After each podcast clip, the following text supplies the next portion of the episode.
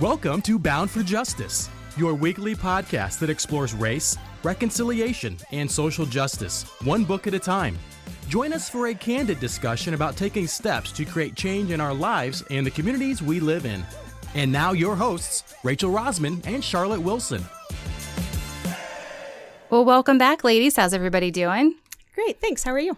Doing pretty good. Doing all right. Feels like it's been a while since we have come together. Yes. I feel like this uh, is good for a song. Come together. Yes. right now. There's Teresa You know, singing there for we us again. Jingle of the week. Well, she always does the when we transition in between parts of the show too. So, so it's been a while since we've uh, seen each other. What's going on with everybody? Anything new? Fun activities? Exciting moments in life? I have some fun adulting news. We got a new roof on our house, which is, you know, kind of exciting. Yes. know. Home improvements are important. I never knew that I would drive up to my house and be like, oh, my roof is so pretty. Congratulations. But you know, it's it's a good investment. So that's that's kind of our big news. it can also be stressful when you see that big cash outlay too. Yes, yes, yes. But in the long run, it pays off. Yes, agree. How about you, Rachel? Anything? Speaking of pays off, I paid for my car repairs the other day. Well, congratulations. yeah, I'm really excited. More adulting. Congratulations. But the car is still at the place because when I drove to pay off this, I was just one person and I already had a car that I was driving. So I was like, I'll be back later. and it was like a week ago. So I'm really excited about that. That's good. Yeah, it's, Yeah. it's going to be exciting. Those moments again help to reduce stress paying for things. It's good. Right. Yes. Yeah. Yeah. Yeah, I um, had the opportunity to take a trip for work, which was kind of fun. I went by myself, which it can also be nice sometimes. um, I went to Nashville, Tennessee, which I, I've never been to Nashville eh, to stay at least, um, which I really didn't know what to expect. I was in sort of the downtown area and I had no idea. I didn't know that Nashville had this claim to fame of, of or a nickname of Nash Vegas. Did you guys know this? Did not know that. I didn't know. Apparently, it's one of the most popular places for people who are doing their bachelorette parties, and I Uh-huh. I experienced did know that a lot of people that have firsthand. done that. Uh, crazy, didn't know. So anyhow, needless to say, I didn't participate in all that wackiness. Um, but when You were the- adulting. I was adulting. Um, but one really cool thing that I did um, was there is a restaurant that my cousin, who uh, lived in Nashville, in the Nashville area for a while, when she went to school, recommended that I go to a restaurant called Monell's. And it's family style dining. And it just so happens that they have what they call like a midnight cowboy breakfast from midnight to 3 a.m. on Saturday mornings. So I got, or Saturday morning, Sunday, Sunday mornings, um, Saturday night, Sunday mornings. You know what I mean? I know you mean. So I got into Nashville. I was dead tired. I fell asleep. Six hours later, it's midnight and I wake up and I hadn't eaten dinner. So I'm like, hey, this sounds like a great time for the midnight cowboy breakfast. So I went on to Monell's at about one o'clock in the morning and had me some breakfast with a lot of drunk people. That sounds like a dream, like a family style breakfast for one. Be like, well, it was really. it all out here to me now. Well, you sit at, you sit at a table. It's family style dining, so Is you it- sit at a table with other people. oh no, know. I want to sit at a full size table by myself with all the food. but it was really interesting though because the dynamics at the table. So there was one Caucasian guy who who was a Nashville native and had lived there all his life. He's a pro at the family style dining place. Yes, there were three, and he was very drunk. Um, there were three of us there who were from out of town and very clearly out, from out of town. I mean, it was so obvious. And then there were three other people who were Nashville natives as well, who were black. And so it was interesting to sit sort of, I mean, literally, it felt like I was sitting between two worlds because you could, In the middle. yeah. And it was just really interesting to see, you know, the dynamic. Like there was one woman who was from DC and she's like, So I hear you should go to, you know, Hattie B's. And all the Nashville native people are looking at her like, No, that is not the place to go. That is such a tourist trap. So it was just interesting to sort of see that dynamic and witness it and feel uncomfortable all in the moment while eating delicious food. so, anyhow. That well, would be your adulting situation sounds way funner than getting a new roof. Oh, I know. New roofs are nice. So the book that we're talking about this week is The Blood of Emmett Till. And this book was written by Timothy B. Tyson. And Rachel, I believe um, you said that this was uh, con- it received a number of book awards, and it was pub- pub- when it was published back in 2017. Yes, January 31st, 2017. So he got it on his 2017 taxes, apparently.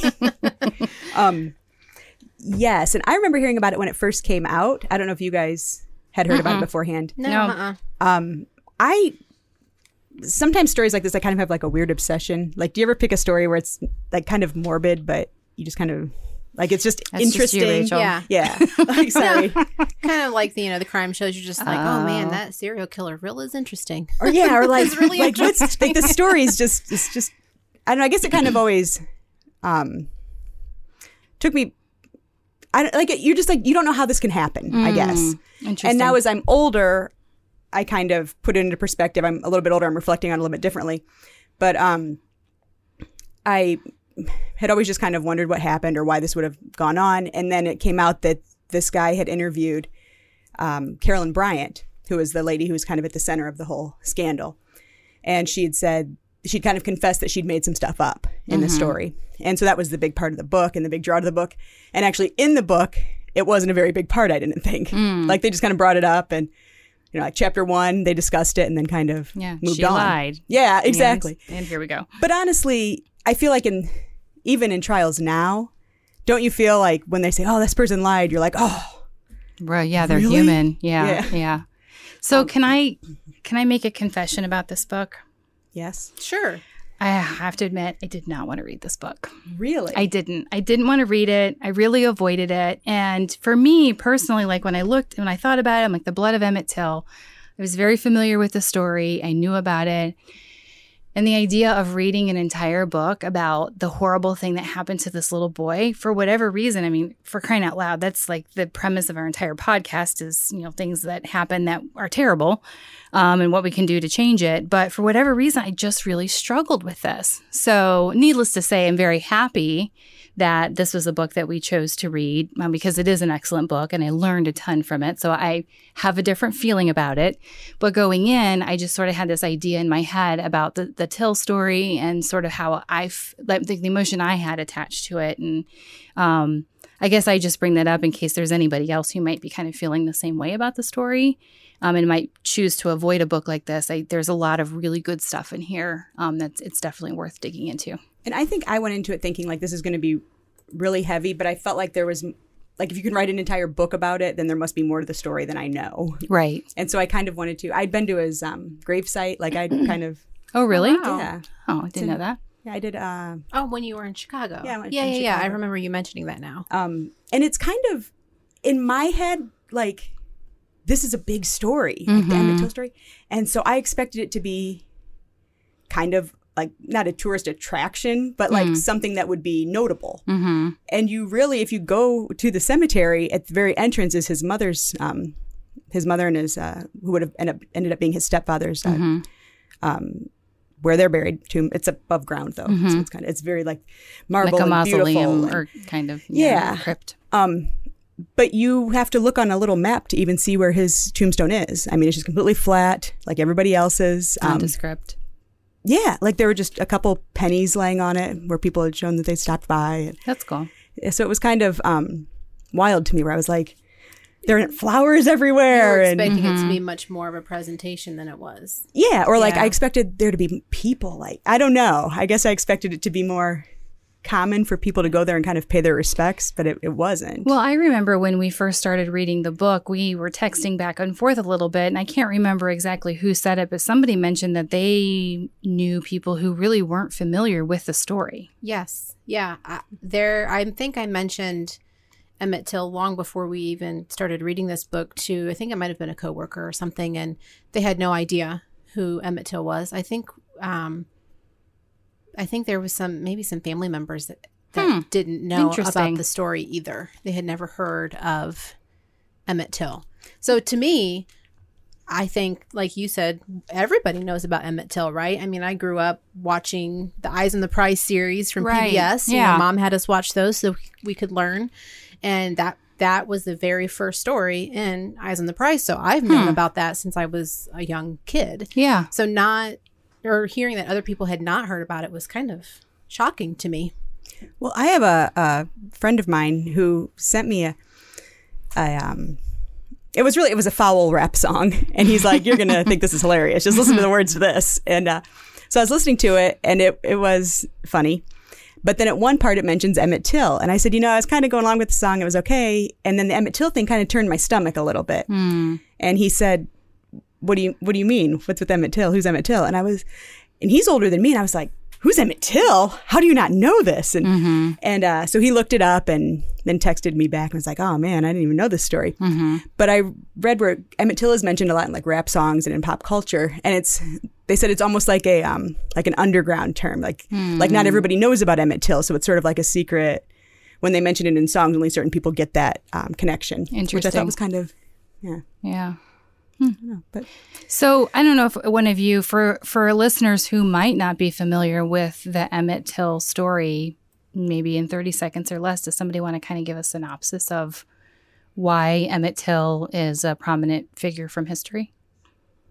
I feel like a teacher when I said that. well, sure. I'll uh, I'll uh, fill you all in if for those of you that don't know. Um, but basically, Emmett Till, um, at the time of his death, he was a 14 year old boy from Chicago, and he was visiting family in Mississippi for the summer. And he, along with some of his cousins, went into a local country store, and he had some kind of verbal altercation with the the clerk, um, Carolyn Bryant, who was working there. Um, the, the exchange clearly was not a positive one. Um, Carolyn then went and reported the incident to her husband, who then, um, he, the husband and his half brother, they both uh, visited the house where Emmett Till was staying with his family. They kidnapped him and eventually they uh, murdered him because of the negative altercation that Emmett had with the white store clerk. So, in in essence, um, that's what happened. There's a few more details, you know, in the book, obviously, but that's the basis of what happened. And I, I think that the other part was at least I'm going to add this part. Of his mom, his mom had the open casket because she wanted people to see what had happened to her son. Yes, and mm-hmm. that was like a big turning point because, um, like everybody it was always kind of hearsay, like, well, you know, this person was lynched or this person was killed or we don't really know what happened to this person. But then she had had people come by and see like how brutally he was beaten and mm-hmm. murdered, mm-hmm. and it was a big. I mean, that's I can't imagine as a mother being able to mm. go through with all, all of that. And actually, we'll get to it later, I Yeah, guess. But I bring up kind of how she's uh, another another strong black female, like on the basis of all of our stories that we read. Yep. Yeah, I think that's one of the things that stuck out to me. And th- Rachel, I think you mentioned it in some of the notes that you prepared for our um, for the podcast today. Uh, some of the details behind, you know, the event occurred in the South. Um, it occurred with this young man who was from Chicago, and um, after following his death, sort of the the whole um, the drama and sort of the circus around the preparation of his body and where it was going to be buried and there there was a lot of detail around that that I had no idea about. Me too. Right. Yeah. it it kind of reminded me. I went to a film festival in Chicago, and this couple came in. Their son had been um, shot outside of church and killed, and they were kind of doing a. They had a kind of they're gun um, control activists, and so the father had said, you know, when he got shot, when we first heard that he had been killed, I went home and got all of his honor roll certificates because I wanted to be able to prove to people that he didn't deserve it and that he like he didn't he didn't have this coming. He wasn't in a gang. He was a good kid. And that was like the first thing I thought that wouldn't have even been in my mind. And so then I thought certain like I is that a thing with certain like with parents sometimes if you know that your kid is going to be picked up as being like or picked out as being like a bad kid, like parents start, start to think about that because she almost had things lined up like, okay, this happened. Now what do I do next? Or like, Yeah. I mean, almost immediately, like she had a game plan. Well, And I thought that was wild. I don't know. I, th- I I guess the one thing that I thought about is that she she did have a lot of um, people around her who were who were counseling her on some of the decisions. Ultimately, she had to make the decisions, right?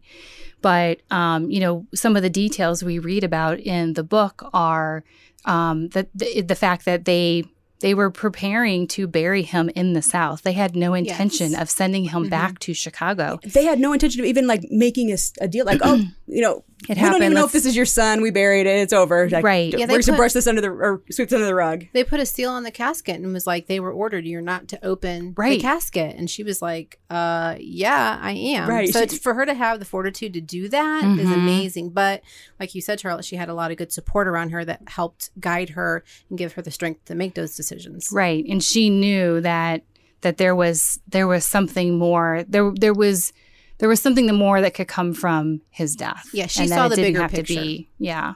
I think yeah. I, I mean, there's people go different ways with their rage and their grieving, and um, and I don't know that I would be that strong. I always say if something like I always think if something horrible would happen to me, I would just sort of just you know curl up and Right. That would be normal. Right, and Yeah. and she more had like a mission now, and and I think you see that. I mean, Trayvon Martin's mom, Mm-hmm. um, she really took it and made a mission out of out of his death as well. And so I Mm-hmm. think there are just certain people who have different um, ways that they react to, or how the ways they get through grieving. Mm-hmm. And his mom was one of them.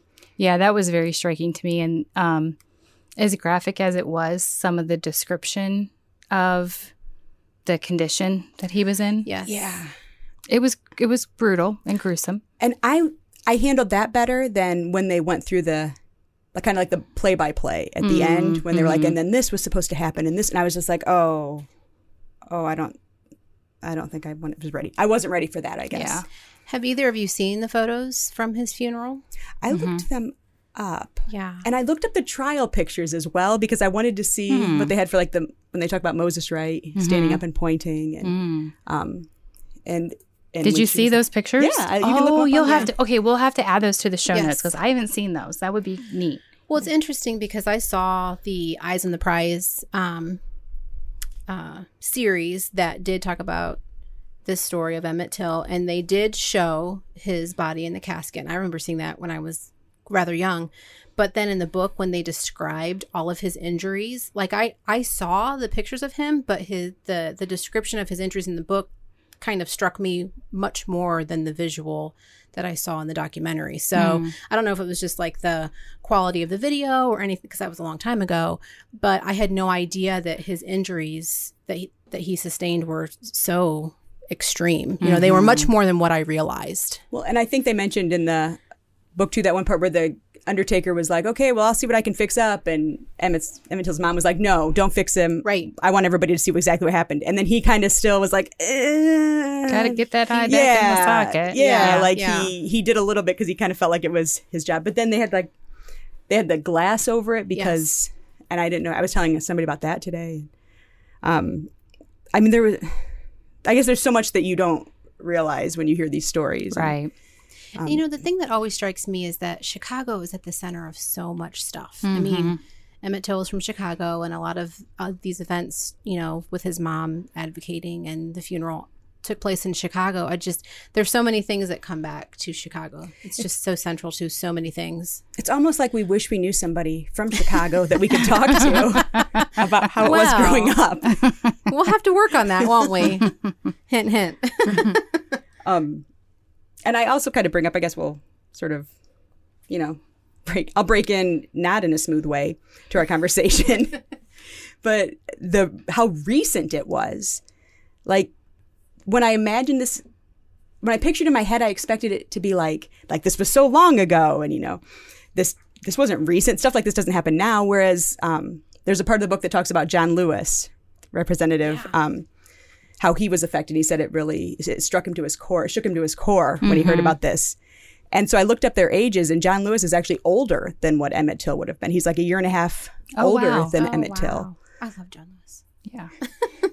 but yeah, that that kind of does give you context for the, time. when this could have happened. And Carolyn Bryant, people had said, well, she confessed on her deathbed, and she did not. She gave an interview. She's she's alive today. She's completely alive. Um, so it's not like this is is so far removed.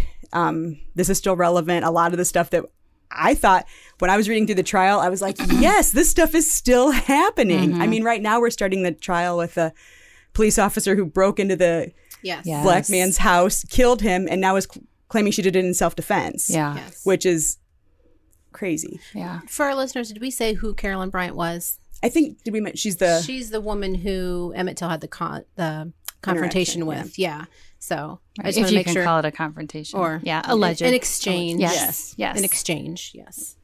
Yeah, so read the book because we really don't have time to go through all of the no, details. I mean there is a lot, of de- and, and you know so you could much. look if you want to get sort of the the Cliff Notes version of the story.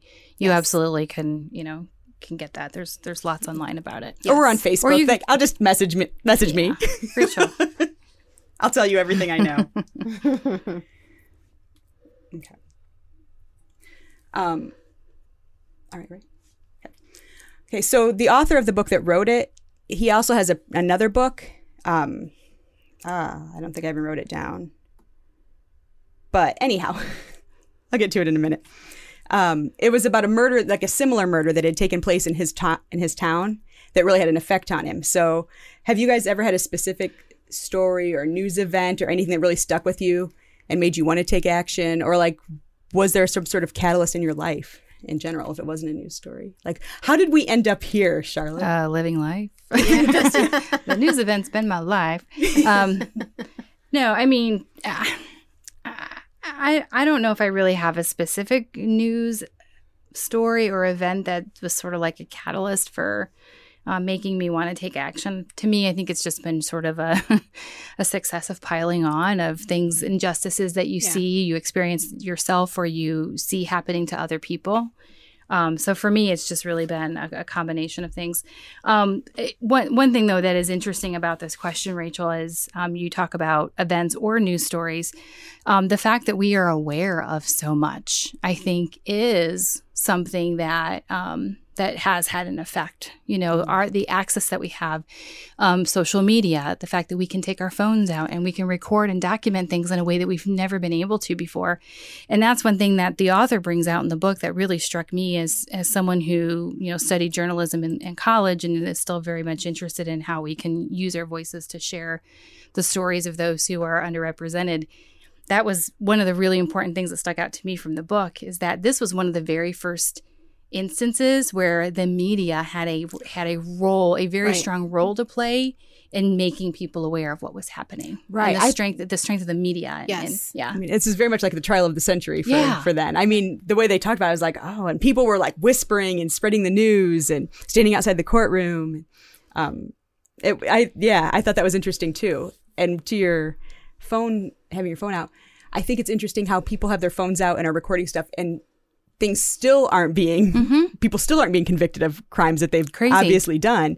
So like, you consider all the stuff that has people have gotten away with in the past, including, you know, this, which was um, I mean, just the craziness of the whole trial and and the outcome. Yeah. Yeah, speaking of the media, um, Emmett's mother, she went to the media to begin with to get the ball rolling. You know, that was her first. One of the first things that she did was to start calling the media in Chicago to start getting the story out and calling all the the black newspapers, the black media, and that's you know where she began. And it's And thankfully, because I think if she probably wouldn't have had that all that kind of new or um, attention, you know, she may, might not have gotten the body back from Right. Mississippi, or Right. she might. right. But she seemed to really. I thought she kind of knew some movers and shakers at the time to get this- Networking. yeah, Something. Yeah. for Yeah. sure.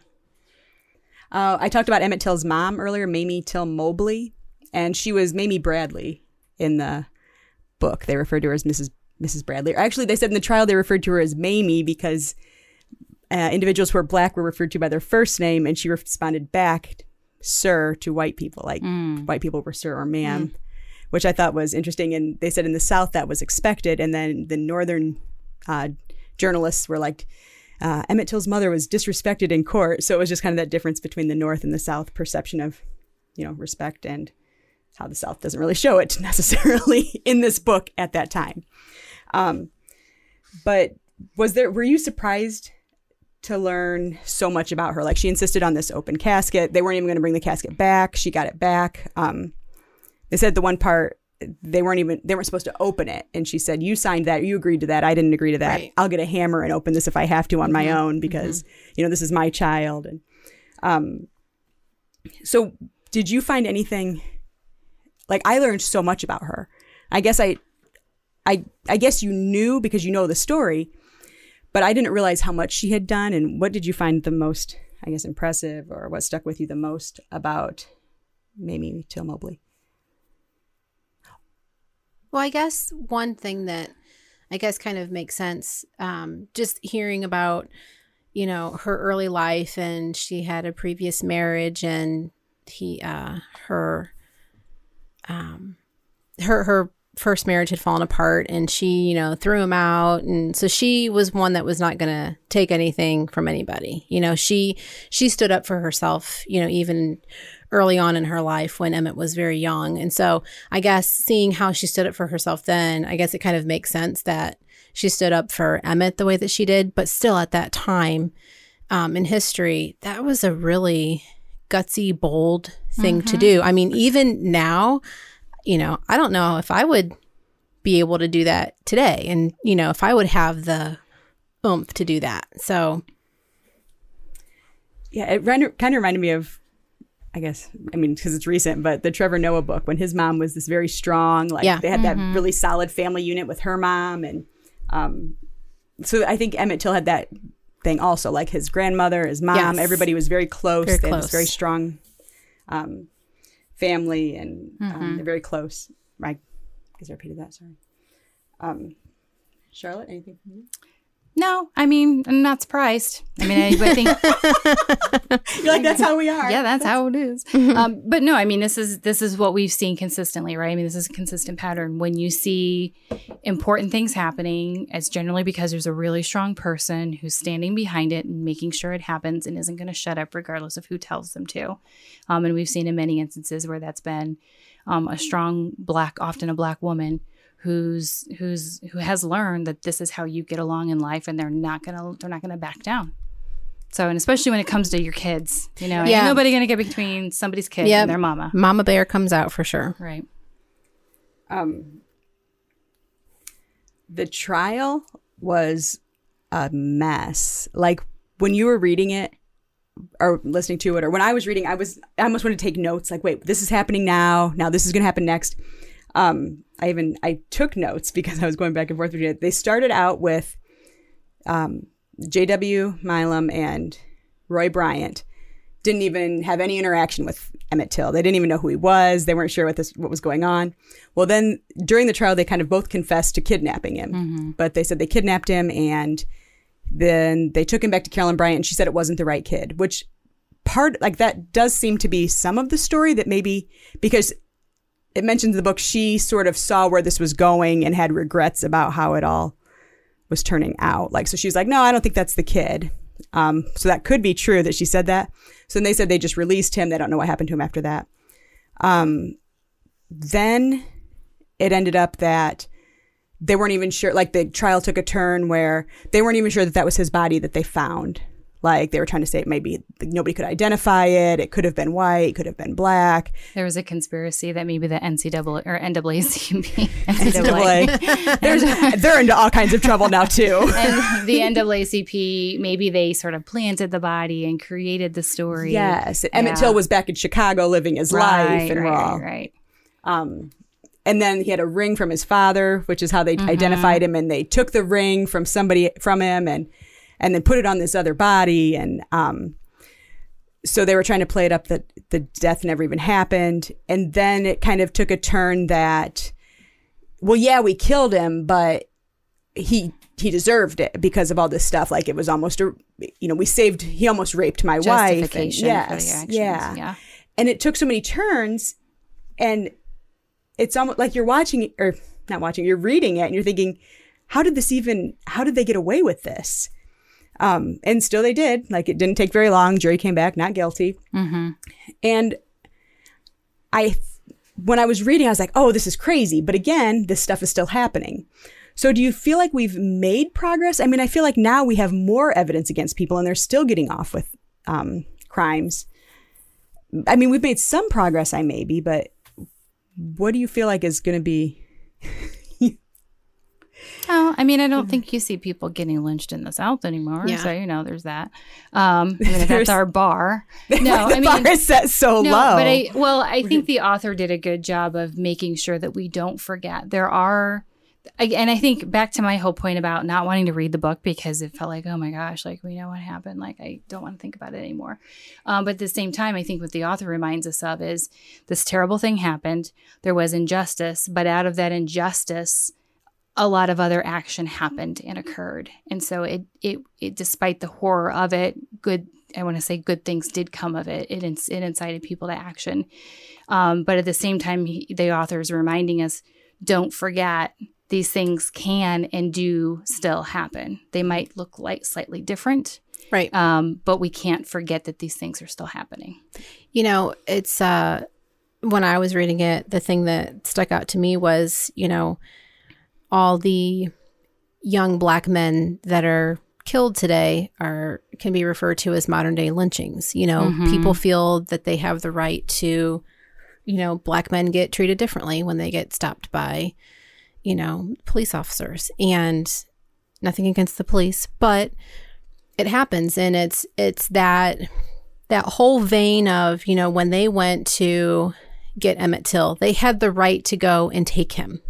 His family mhm. relinquished him to um, the husband and the brother-in-law, and They they, think twice about yeah, they had the right. Well, they tried just to like went, pay him off or something, and he's like, "I'm not taking your money." I yeah, want- So yeah. th- just the that fact was- that they had that was their their resolve that they had the right to go and just take this child. It, it, it's kind of similar to well, I have the right to stop you or to do what I want to you because you're being suspicious. I have the right to do that. So that correlation really stuck out to me. That you know what we would consider modern day lynchings, it's it's still happening today, and it's that idea that I have the right to do this. I have the authority to do this. I have justification for my actions, and it's they're wrong. Any other parting words or thoughts about the book in general? I know sometimes we talk about who is this book for. um, oh my gosh. So for me, I me, mean, it's it's a heavy book, so I don't know that it's necessarily. I don't know that it's for everybody. I think it has a lot of good information. Um, and I, but I think that it's. I like. There's one part where they kind of focus on Emmett, who Emmett Till was as a kid and a person. He wasn't just this victim. Like he was a little boy. He was a middle schooler. I mean, if you think about it, in the that's crazy. time. Right. Um, and so I like that. I like the part where they kind of set the tone of the South and, and even the North. Like people were blaming him on being from, from Chicago. He doesn't know how to act in the South. And his mom was like, I love the part. Um, his mom said, "How do you raise a child, or how do you explain hate to a child who's only known love?" Um, I thought that was sweet. but so she had like they're saying it wasn't. I mean, Chicago was really an integral part of every story we've read so far. I think. Yes, yeah, and um, she explains like how he how he'd been under these same situations in Chicago, just in a different manner. And so I think there were different parts of the book that I really enjoyed. Um, I don't know. I don't know who. Who would you recommend it to, Charlotte? I think it's great for somebody who loves history and really wants to understand. I think the author did a really great job of telling a good story, um, turning Emmett Till into from a one-dimensional news story into, like you said, Rachel, the little middle school aged boy that he was, and all the family and people surrounded around him. And the author does a really good job of providing context for what was happening in the South um, during this time frame, and so that helps us really understand sort of the the environment in which this um, horrific act occurred. And so I think it's really good for somebody who really likes history.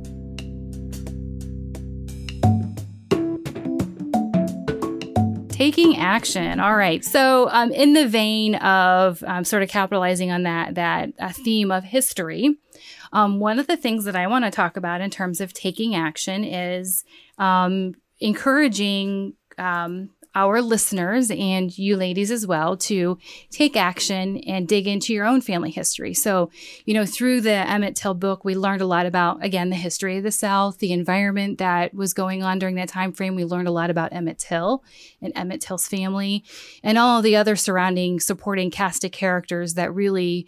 Um, turned the tragedy of Emmett Till into a movement and and helped use it to catalyze um, the civil rights movement. Something that has been um, kind of a focus of mine over the last, I would say, two weeks or so is sort of digging into my own family history, and I have been doing that through Ancestry.com. Got my 14 day free trial. um, but one, but the reason why I'm bringing that up, um, especially for those of us who um, do have who who are African American And you know, I, guess you know we knew a little bit about, at least on my my dad's side of the family, we knew a little bit about some of our our relatives and our ancestors, but there was a lot we didn't know. And for me, you know, for the last 40 plus years of my life, I kind of carried around this idea of, well, hmm, we know what we know. There are no records. It was slavery. I can't find anything out about my family. This is kind of what I have. All I can do is sort of move forward. Um, but what I found was a whole lot more than that. And I think what I gained from, so I learned a lot about my family history. I found records of my great great grandfather who was born in the 1830s. He was a former slave. Um, and the coolest thing that happened to me today was I had reached out to somebody else who had made a notation on a record about my grandfather. I reached out to that person and asked her, you know, are you a relative? Is is Carrie Wade, that's my great great grandfather, is he a relative of yours? She wrote me back and told me that she's actually um, an, an, an ancestor of former slave owners. And she was doing history of her family, and someone from her family married my great great grandfather. I know. Wow. Crazy. And she actually even had the names of the plantation owner that my great grandfather was on. That's great great grandfather. And in that moment, like it that was such an emotional moment for me. Like it was a moment of pride. Um, and you know, despite the fact, and I think, I think it's a lot with the, the Emmett Till story. You know, we have a choice to decide how we want to interpret our history. Mhm. You know, you can feel sad and you can feel angry about what's happened in the United States. And I'm not saying that we should be docile and just kind of lay roll over and take it. But at the same time, I don't think it's any. I think there's a there's a sense of pride in where where we come from and who we are. And so I just really encourage everybody to kind of. If you haven't, dig into your family history. You might find more than you realize. I think there are some amazing stories, and I think it's an opportunity for us again to connect with our past to help us understand where we want to go in the future.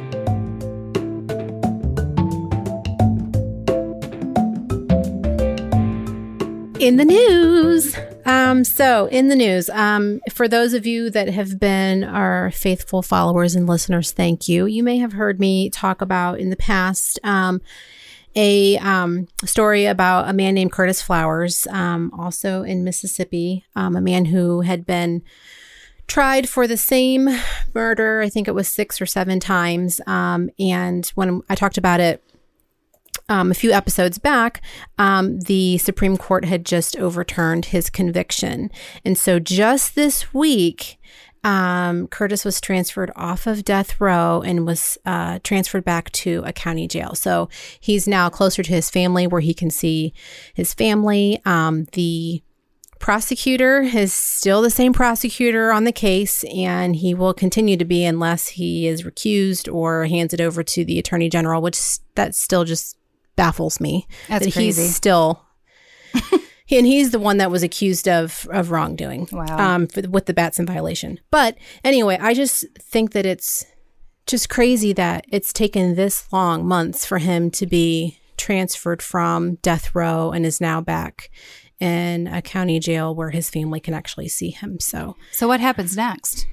um, well, I think that they are working on. Um, I was just going through the the Twitter page for the um, the podcast that's been following this story, but I think they are working on getting him uh, a reasonable bail is what they're what they're trying to get so that he can actually be released altogether if he's not convicted of this crime, um, and if they're not going to try him again, they can't really continue to hold him. So I think that's what they're they're ultimately working on getting him released at least on bail. Um, but the good news is is that since he's no longer on death row, he's been moved to a county jail, which is you know um, they're moving in the right direction. So stay tuned. I'm sure there will be more to come. Uh, we'll keep you updated about the story. All right. Thanks for the update. So that is our show for this week. Thanks again, ladies, for a great conversation. Um, and, and thank you to our listeners who joined us today. Um, please remember, we always appreciate hearing your feedback. So um, please be sure to like, comment, and subscribe subscribe on. Subscribe. please be sure to like, comment, and subscribe on our social media posts and our accounts. Um, and also, um, we again, we we love hearing feedback. So feel free to email us. You can email us at boundforjustice at gmail.com. And if you're really interested, you can leave us a voicemail by calling 614 450-0372. And um, and next week, we're going to be uh, discussing, and the next book that we're going to be discussing next week is titled Raising White Kids Bringing Up Children in a Racially Unjust America. Until then, have a great week. You too. Thanks. See ya. Thank you for listening to Bound for Justice. Join us next week for another conversation about creating change in our lives and the communities we live in.